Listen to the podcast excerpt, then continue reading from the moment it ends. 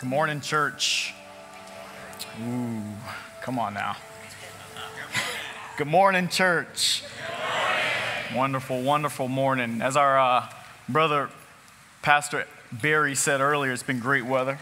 Great weather, incredible weather this weekend. And so I'm reminded of a small competition that we have within the office. Nothing too crazy, but um, Pastor Brian, I'm not sure if you all know about this or not.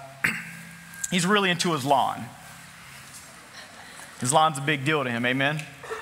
It's a big deal to him. And so we moved into our new house about two months ago, and he's been sending me pictures of his yard, and he's got these stripes and stuff, and, and he, he puts a lot of work into his lawn, and so I'm, I'm kind of wanting mine to look good too, right? And so, you know, we got some new things because we didn't have a house that we owned before, and so my wife got us a really nice uh, battery powered weed eater 60 volts, 12 inch head, you know, should last about four days if I wanted to use it on one charge kind of deal. And so I'm really excited about this because I want to send my brother some pictures of my yard all done up and, you know, my stripes and stuff. And so I'm getting in the garage and I'm getting this thing ready and I'm trying to tool the weed eater. Y'all with me? You know, the string stuff that has to go into the head. And so I've done this before, right? Like when I grew up, you know, we did this for money. Like I was a kid, I had to make money on the weekends, stuff like that. I go cut grass and do yards and so forth. So I kind of knew what I was doing. And so I'm trying to tool this weed eater, right? So I took off the little head. Y'all are laughing because you see where I'm going. And um, I've got this string, and it's about maybe 200 yards or something like that. I'm trying to wrap it around, and I put it back on, fellas, and it's just not going back out. The tool's not going back out those two little holes on the side. Are you with me? And I'm trying. I'm working at this, man. You know why? Because I want that brother to see my yard. and so I'm working after it. And I'm sitting in this garage for about 30, 45 minutes, and I cannot get the little doohickey in there, JR. and I quit. I just got so mad and frustrated, I just threw it aside and I quit. I walked away. I might have texted my wife or something, told me we need to get another weed eater. I don't know, but I was over this process walked away. I went and got lunch. And after I ate a little bit, I came back to the weed eater because I was determined to send this brother a good picture of my yard. And over on the side, there's this little white manual. now, I didn't need this because, you know, you get the, you just throw the stuff aside that you don't need, right? So I tossed it aside. I didn't need that, right? I knew what I was doing, right?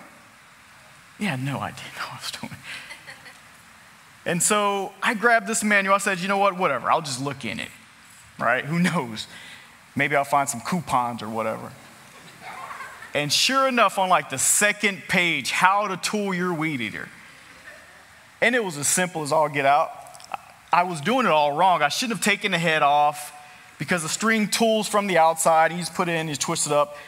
And it took me all of two and a half minutes to tool like the entire weed eater after just looking in the manual. How silly did I feel? How silly did I feel? Friends, we have a manual that God has given us to enable us to walk out this Christian life. And if you find yourself today trying to do it without the manual that God has given you, you too are going to quit you are going to get frustrated. You are going to throw your toys aside and go somewhere and throw a little tantrum and say, you know what, I give up. I can't do this.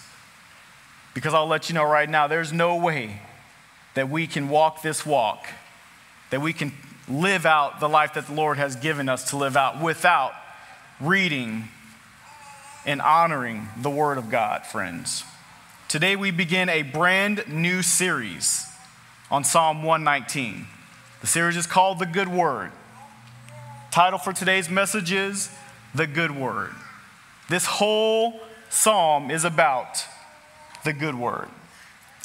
And as we get ready to turn into Psalms 119, I'm going to read to you the verse, the first eight verses of this psalm. You can go ahead and stand with me.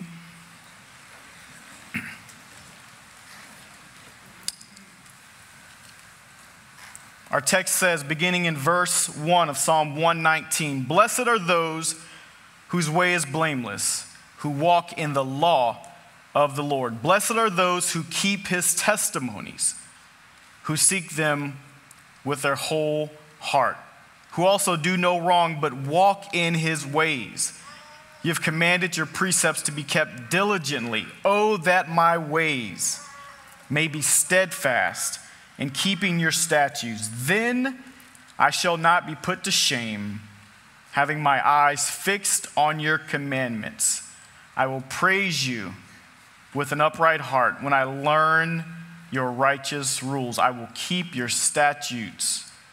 Do not utterly forsake me. If there's one thing that I would like to leave you with today, is that a blessed and blameless life comes from keeping, treasuring, and meditating on the Lord's word. Join me in prayer. Father God, I thank you that you've given us your word that you've given us your wisdom, that you've given us your insights. Lord, we don't have to look. Help us, Lord, to be committed to your word. Help us to be a church, Father God, that seeks you in your word. Father, our first core value is that we believe that the Bible is the word of God. Help us, Father God, to teach it as such. Hide me behind this pulpit, Lord God. Let your spirit speak through me. Remove any distractions in our hearts or in our minds that may keep us from hearing your message. And add a blessing to your word. In Jesus' name, amen. Please be seated. Please be seated. As I mentioned before, this psalm is all about the good word. There are 176 verses in this one psalm. It is the longest chapter in the Bible. There are 22 different sections. Each of the sections represent one letter of the Hebrew alphabet. There are 22 letters in the Hebrew alphabet. Each section has eight verses. Some of your Bibles will actually have a little symbol at the top of the heading for each of the sections in this verse. Each section begins with the same Hebrew letter. Okay, so let me explain that to you. As if we have 26 letters in our alphabet. Imagine taking the word A, or excuse me, the letter A, and then making eight verses beginning all with A, and then going next to B, and making eight verses beginning all with B, and doing the same all the way through till you get to Z. Each of these 22 sections are unique in that they are actually inspired by God in their divisions, which is interesting. All 176 verses broken down into eight verses each, or 22 sections, mention God's name 22 different times. In each of the sections, the word law or statutes or Torah or commandments are mentioned eight different times. I know that's a lot to keep up with, but I just want to show you how much thought and attention has gone into each of these verses to make sure that we understand the main point of this psalm. It is the Word of God. The psalmist is proud of God's Word. He celebrates God's Word and he proclaims God's Word. We're not completely sure what was going on in the author's life at the time when he wrote this psalm. There's some scholars who say that he was under some type of persecution. Perhaps he was in jail. Who knows the situation? But all of them have the same kind of theme that he was going through a rough time. And there was someone, some system, some organization that wanted to blot out the word of God. And so we have the psalmist here making a stand in defiance, saying that I will commit myself to God's word. I will stand on the word of God. I will read and celebrate and praise the word of God. It's an exciting psalm to read through. And we understand the excitement by reading the first three verses, even as the psalmist begins. He says, Blessed are those whose way is blameless, who walk in the law of the Lord. Blessed are those who keep his testimonies, who seek him with their whole heart, who also do no wrong, but walk in his ways.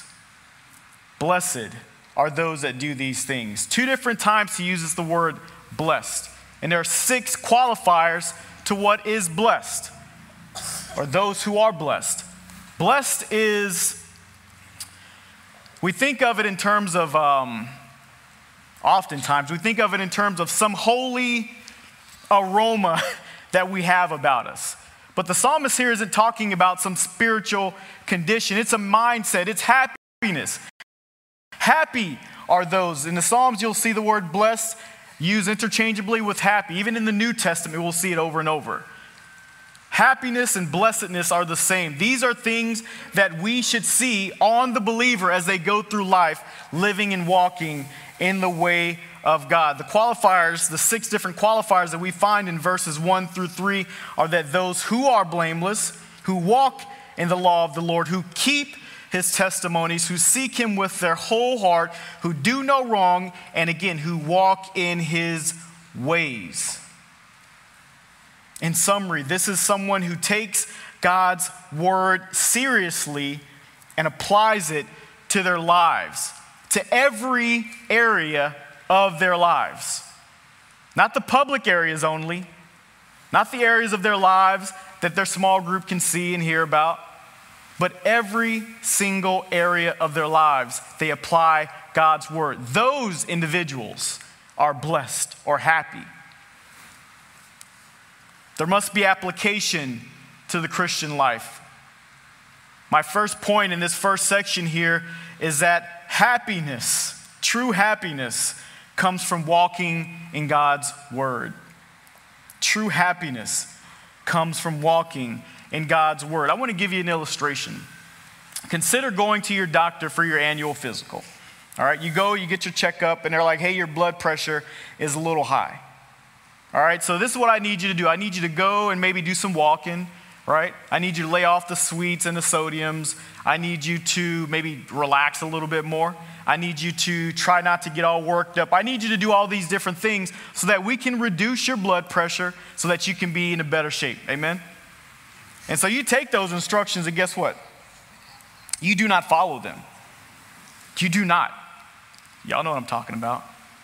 You go on, you live life as if everything is good and no problems and so forth, and you come back in six months for a checkup and your blood pressure is sky high. What did you expect? The doctor, the physician, is giving you instructions.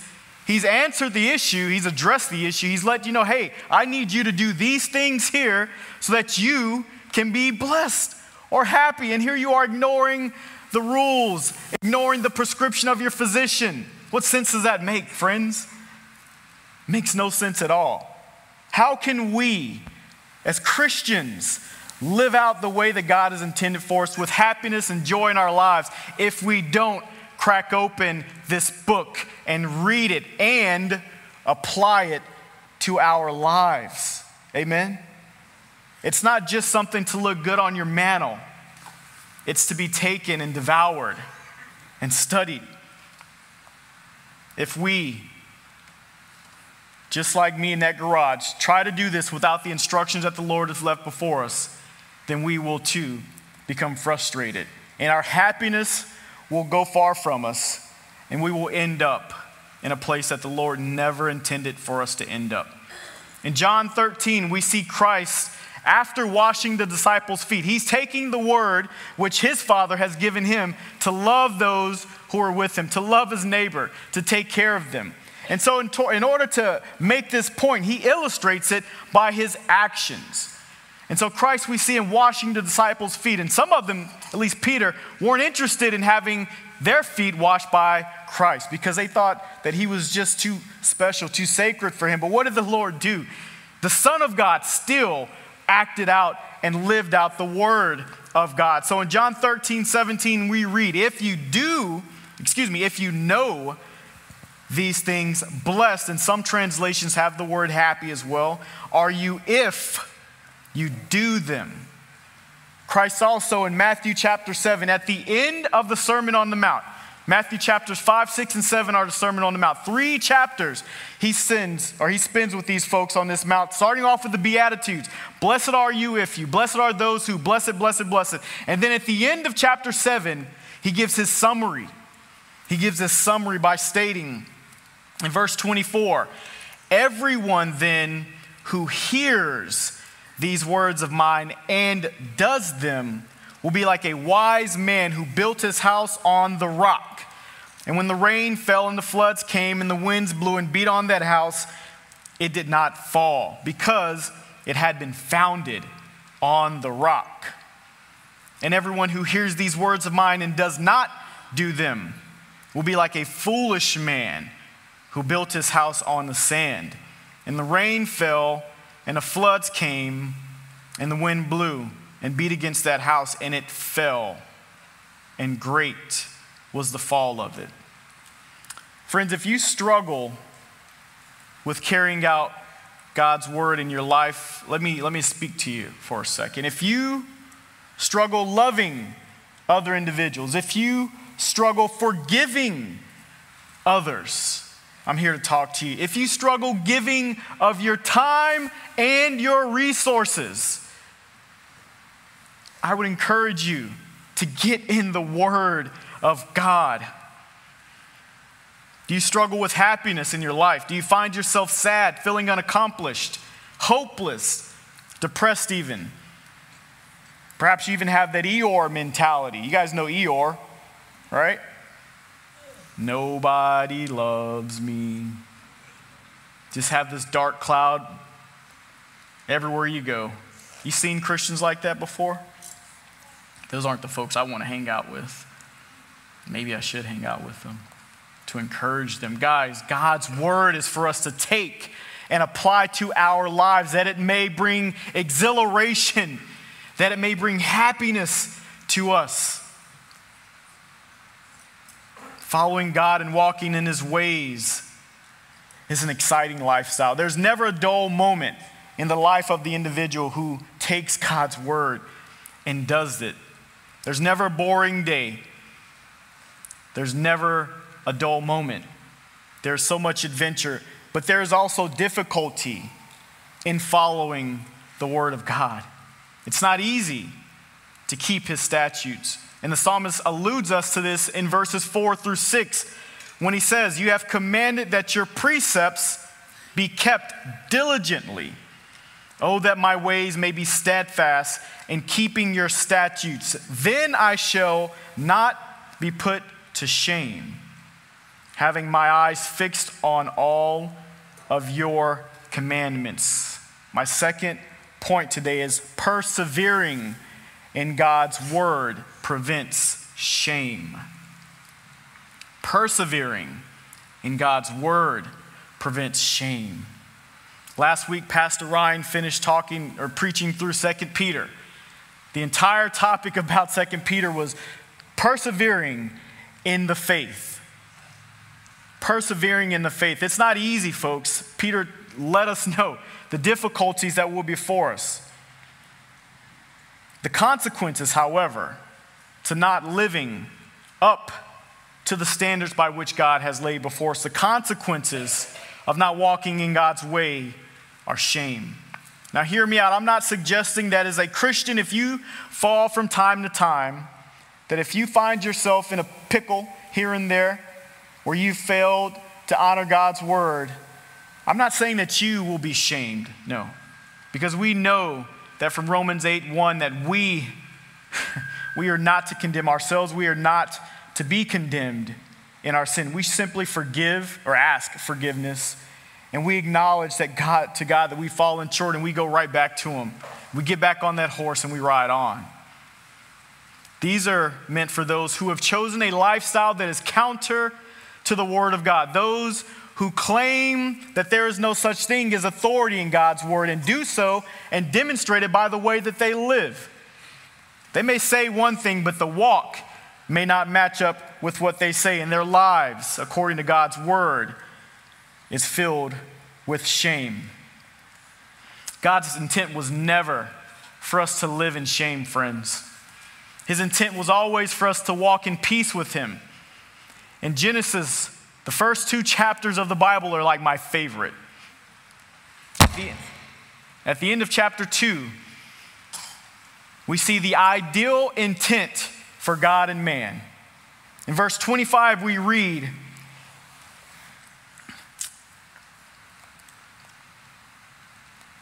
O God, oh, excuse me, in verse 25 of chapter 2, we read, And the man and his wife were both naked and not ashamed. They were both naked and not ashamed. And then chapter 3 begins, and we read in verse 1 that the fall comes and everything changed. Sometimes I wish we can just stay in Genesis chapter 2, verse 25. I don't want to turn the page when I'm reading through Genesis. I want to stay right there in chapter 2, verse 25, because we know that with sin came shame. With sin came depression. With sin came fear from God. In Psalms 25, verses 1 through 3, we read, To you, O Lord, I lift up my soul. O my God, in you I trust. Let not, let me not be put to shame. Let not my enemies exalt over me. Indeed, none who wait for you shall be put to shame. They shall not be ashamed who are wantingly, or they shall be put to shame who are wantingly treacherous. There is a distinct difference between those who follow God's word, those who keep his commandments, and those who don't, and the shame that's associated with that lifestyle. The two are not the same. Shame is disgrace, it's embarrassment, it's dishonor. Barry Bonds is arguably the best baseball player of all time. According to the stats, he retired from the Major League base or from Major League Baseball with the only player to have ever reached 500 home runs and 500 bases stolen. His career batting average stands at 298 with 1,996 RBIs. Bond was ranked as the se- Bond had seven different National League MVP trophies as well as 14 All Star nods. He set several hitting records, which include 73 home runs in one season and a career of 763 home runs. He also holds the record for the most walks in a career and won eight gold gloves for his fine outfield play. He was arguably the best but he will likely never be entered into the Baseball Hall of Fame because he cheated. He took performance enhancing drugs that he knew were against the league's rules to give him an advantage over the other players. And as he went out on the field with these drugs in him, he soared in his athletic ability, but he cheated. And because of that, his career now has an asterisk. His name is covered with shame. The league is covered with shame even because of him. Shame is defeating, it's deflating, it's debilitating. The psalmist says again in verse 4 You have commanded that your precepts be kept diligently. Oh, that my ways may be steadfast in keeping your statutes. Then I shall be not put to shame, having my eyes fixed on all of your commandments. As God's children, we must diligently keep God's word. Diligently fight to keep God's world, God's word. There's pressure surmounting from the world. They do not want us to teach the Bible. They don't want us to walk out the Bible. The world tells us that man can marry whoever man wants to marry. The world tells us that a woman can marry whoever she wants to. God's word tells us that man and woman are to be married together. The world tells us that our children can choose whatever gender they want. The world tells us that it's okay to go out and get high. The world tells us that it's whatever lifestyle we wish to live. Staying up all night, cheating on our taxes, gambling, I don't know, fill in the blank, folks. We know the pressures that are out there because you feel it in your jobs, you feel it in your neighborhoods, you feel it in your families. The world is doing everything it can to quench out the thirst for God's word in our lives and stopping us from walking in the ways of God. But we too, like the psalmist, must stand up in defiance and proudly proclaim that God's word is our instruction. By it, we will live. Whether we live or die, we will hold firmly to His word, friends. We have God's word to give us hope, to give us perseverance, gives us the ability to raise our children in the blessed assuredness that God has intended for them to have. God's word must be taught, it must be lived out so that we, as God's people, can be free of shame. Do you find yourself today, beloved, filled with shame because of some sin in your life? Maybe this is a sin that you've committed just once, maybe even years ago. Or perhaps it's a sin that you perpetually find yourself in some type of bondage to. Let me make this clear, friend. Christ can deliver you from shame. Christ came to deliver you from shame. We read again in Romans, or I mentioned earlier in Romans chapter 8, verse 1 there is therefore now no condemnation to who? To the entire world? No, friends, I'm sorry. But only to those who are in Christ Jesus. Christ has paid the price for our shame, friends. You don't need to walk around convinced that you've done such an ugly, heinous thing that you don't deserve to even walk through the doors of a church. Oh, we need you here, friends. We want you here. God wants you here. If you are a believer, we ask you to endure, to abide in God's word. Surround yourself with good friends who will help you to diligently keep God's word. Be committed to your small groups because they will keep you firm in God's word. Be committed to prayer. It will keep you firmly in God's word. In 1 John chapter 1 verse 28 we read and now little children abide in him so that when he appears we may have confidence and not shrink from him in shame at his coming. We may have confidence when Christ appears and not hide from him in shame. Let's go back to Genesis chapter 3 for a moment. At the end of chapter 20 or uh, at the end of chapter 2 in verse 25 we see that the world was free of shame. That there was no hiding. Sin came into the garden. And as God comes looking for Adam and Eve, what do they do? They hide. They cower from their father who comes looking for them. Oh, friends, let us, as John says here in chapter 1, verse 28, when the Lord comes back for us, let us with confidence not shrink from him in shame at his coming, because, friends, he is coming back. And we should look for that. We should be eager for his return. Those of us who have been freed from this shame, celebrate this truth. We praise God because we know what it's like to be liberated from shame. The psalmist in verse 7 tells us the same I will praise you with an upright heart when I learn your righteous rules. Our third main point is that studying God's word brings praise. Studying God's word brings praise. The psalmist clearly says that learning your righteous rules, God, will result in praise with an upright heart. What is it about God's rules that cause us to praise Him? What is it about the Bible that cause us to praise God? To be clear, friends, we're not, as Pastor said, last week even, we're not here to praise the Bible. Oh no. We praise the God of the Bible.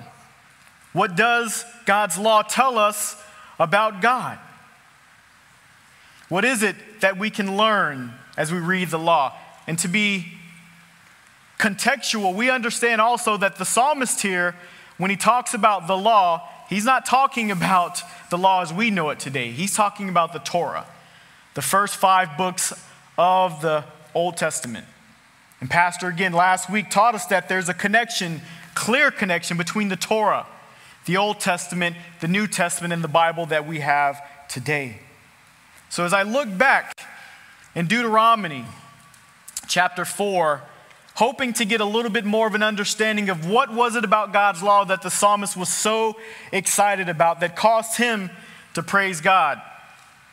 I came across an interesting passage. Moses tries to describe the scene after God has given him the 10 commandments. And in chapter 4, verses 10 through 14, we read how on the day that you stood before the Lord your God at Horeb, the Lord said to me, Gather the people to me, that he may let them hear my word, so that they may learn to fear me all the days that they live on the earth, and they may teach their children as well. And you came near and stood at the foot of the mountain while the mountain burned with fire in the heart of heaven, wrapped in darkness, clouds, and gloom. Then the Lord spoke to you all out of the midst of the fire. You heard the sound of words, but saw no form. There was only a voice.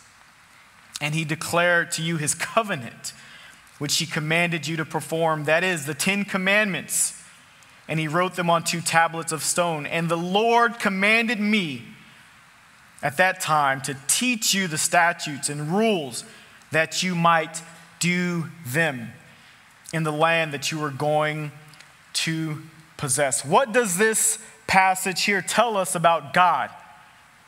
What does it reveal to us about our Father? Well, I think it tells us a few things. First off, it tells us that He's intentional and that He provides a life of us for us that's free of shame. It tells us that God teaches us how to live. It tells us that He cares about how we teach our children. It tells us that He is holy, He's set apart, He's not like anything else. It tells us that He is sovereign, He's not random or without cause, but God has purpose to everything that matters. God has purpose to everything that matters. Everything that happens, God has a cause to. And this here should give you cause to praise God. Every time you open the book, you should praise God. As you read his words and his statutes in your spirit, you should shout hallelujah because he is a good God that cares for you, that would not leave you here without instruction, that wouldn't leave you without wisdom. He cares for you deeply. And He's given you something to give hope to you even in your darkest days. In February 2003, I, after a long and rebellious life of 19 years, the Lord said, Look, son, I need you to get it together. And He sat me down on my butt. And He said, It's either now or never. And I surrendered to the Lord and I gave Him my all. And I told my granny, my granny was, she's probably the, the closest thing to Jesus I got on this earth. And she's 93 years old. And granny, if you're watching, I love you. I love you. My granny loved me, but I went and I told her I was proud. Granny, I accepted Jesus as my Lord and Savior. And she gave me two sets of instructions. She said, First, boy, you need to go get baptized. I said, Okay, Granny, I'll go get baptized. And the, sec- the, the second thing she did was gave me this Bible right here this old King James Version Bible. And I've had it now for, I guess, 18 or 19 years. If my granny was to see me put this Bible here on my head and expect the things that are written in it just kind of seep through my brain, would she not look at me and say, Boy, what in the world is wrong with you? What are you thinking? You got to open this thing up and read it because within it are the words of life. Within it are the words of wisdom. Within it are the path to salvation. It's not the Bible that we praise, friends. In Joshua verse chapter 1 verse 8, he writes that the book of the law, this book of the law shall not depart from your mouth, but you shall meditate on it day and night, so that you may be careful to do according to all that is written in it. For then, for then, for then, you will make your way prosperous, and then you will have good success. God's word reveals to us the character of God, it contains wisdom. God's given it to us, friends, for us to, as Paul writes so eloquently in Colossians chapter 3, verse 16, that we should let the word of Christ dwell in us richly. Let teaching and admonishing be done with us to one another in all wisdom, singing psalms and hymns and spiritual psalms with thankfulness in your hearts to God. We must read God's word day and night. There are apps, guides, email subscriptions, audio Bibles. There's probably a thousand different ways now we can get God's word in our lives. We have no excuse, friend. If you find yourself struggling to read God's word, not sure where to start, don't have time for it, I would suggest to you that you have a problem of priorities in your life. And I think the Lord revealed to us over the last two years that He can switch those priorities. He can cause us to sit and have time to spend in His words. Friend, don't let the Lord bring you to that point. Read His word, seek Him out while He may be sought. We must read God's word. We must draw near to God because when we go to God's word, even though there are tough times and difficult circumstances and pressures from the world that we experience, it gives us not only praise, friends, but hope. gives us hope. In verse 8 of Psalm 119, the psalmist continues I will keep your statutes. Do not utterly forsake me. I will keep your statutes. Do not utterly forsake me. We know that the psalmist isn't afraid that God will forsake him. In Psalms, we see this language all over the place. And we understand by reading other Psalms that God isn't going to forsake the psalmist. The psalmist isn't afraid to be left by God. In Psalm 38, verses 21 and 22, we hear the same language Do not forsake me, O God. O Lord, be not far from me. Make haste to help me, O Lord of my salvation. In Psalm 71, verse 9, we read Do not cast me off in the time of old age, forsake me not when my strength is spent. In the same psalm, in the 71st verse, we read, So even, excuse me, in the 18th verse of the 71st psalm, we read, So even to old age and gray hairs, O God, do not forsake me until I proclaim your might to another generation, your power to all those who come. There's a few of us in here that can relate to that, amen? To the gray hairs, that is. The Lord still wishes for us in our old age, even, to seek Him in His Word what the author's saying in verse 8 of Psalms 119 is that he's not afraid of the Lord leaving him, he's afraid of leaving the Lord. He's asking God to keep him in all diligence, that he may not stray from the word of God. God's grace in keeping us is the only thing that allows us, friends, to walk this life. Do not think that it's your own strength and energy that you are able to keep the will and the words of God. Oh, if you've tried to do it before, you know that's just not the case. It is only by God's grace that we can keep His word. A few weeks ago, we went to the Together for the Gospel conference in Louisville, Kentucky. Was a great conference. And John Piper spoke, and Mark Dever interviewed John. The subject was Piper's 50 years of ministry. And Piper's a big mentor of mine. I've looked up to Piper from the day that I came to the faith. So this is probably for me the most exciting of all the interviews and panelists and so forth. And so it's Piper as talking to Mark Dever. Piper says, or excuse me, Dever says to Piper, What is the secret to you keeping yourself faithful in 50 years of ministry? And I want to read to you Piper's response. I quote, Plead with God to hold you fast.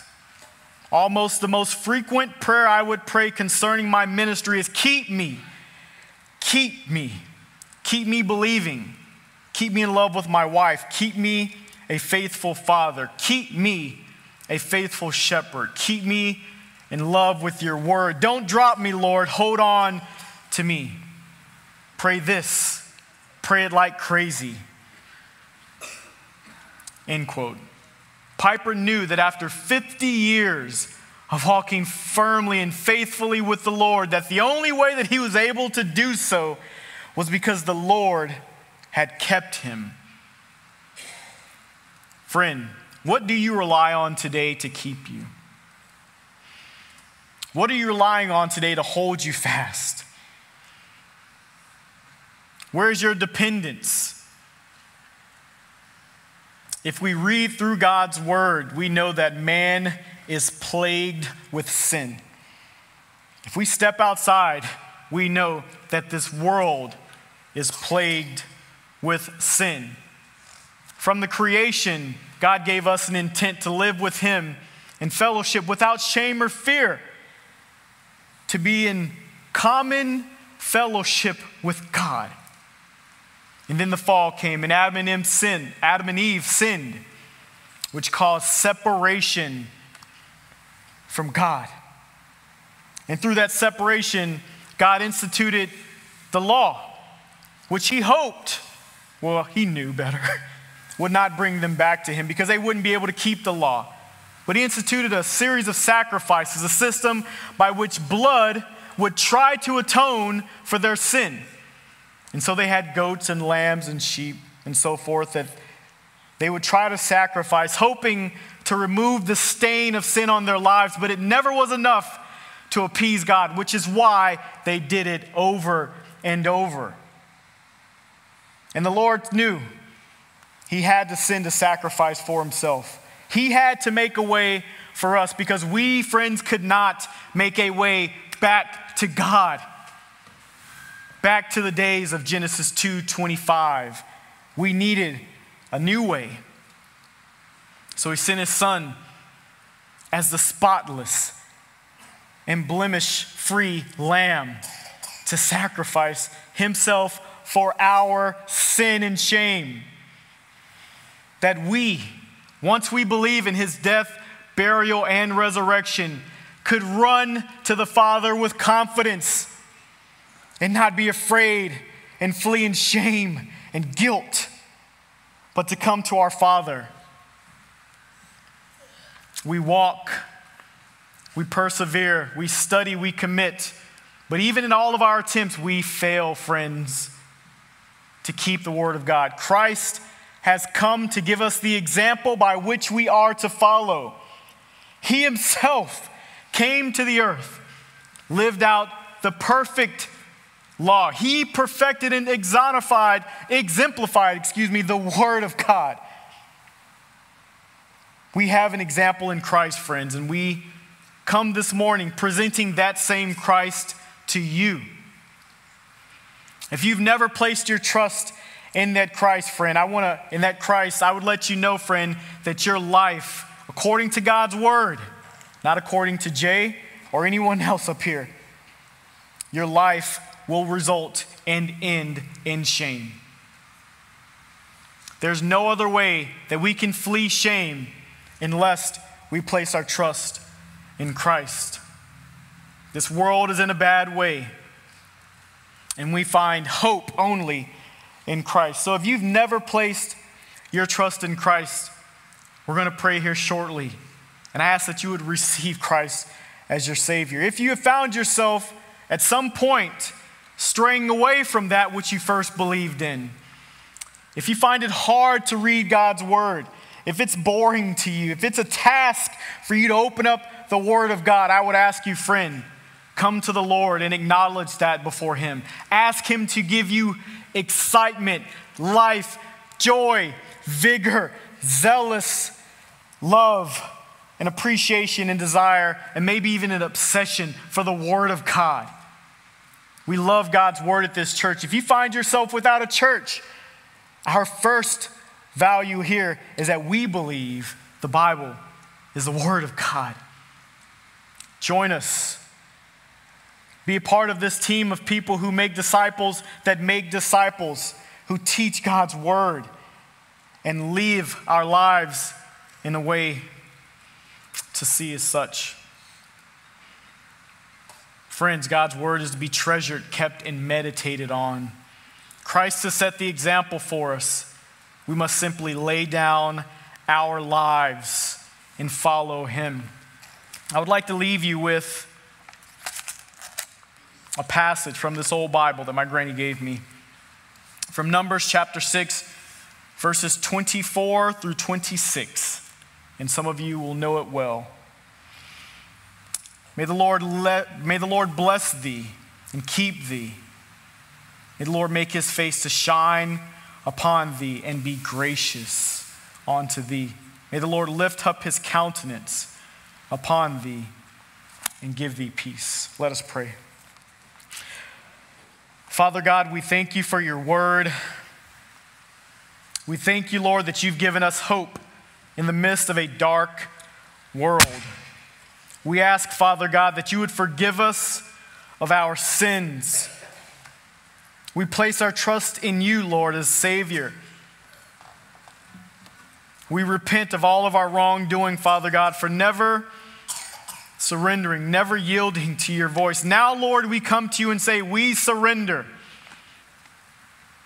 Turn us from our sin, and we thank you, Lord, for saving us. We ask that you will give us such a desire and a hope for your word.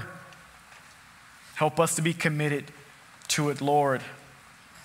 We thank you for the Christ who has come, who gave us the example, who paid the price that we may walk in oneness with you. In Jesus' name, amen.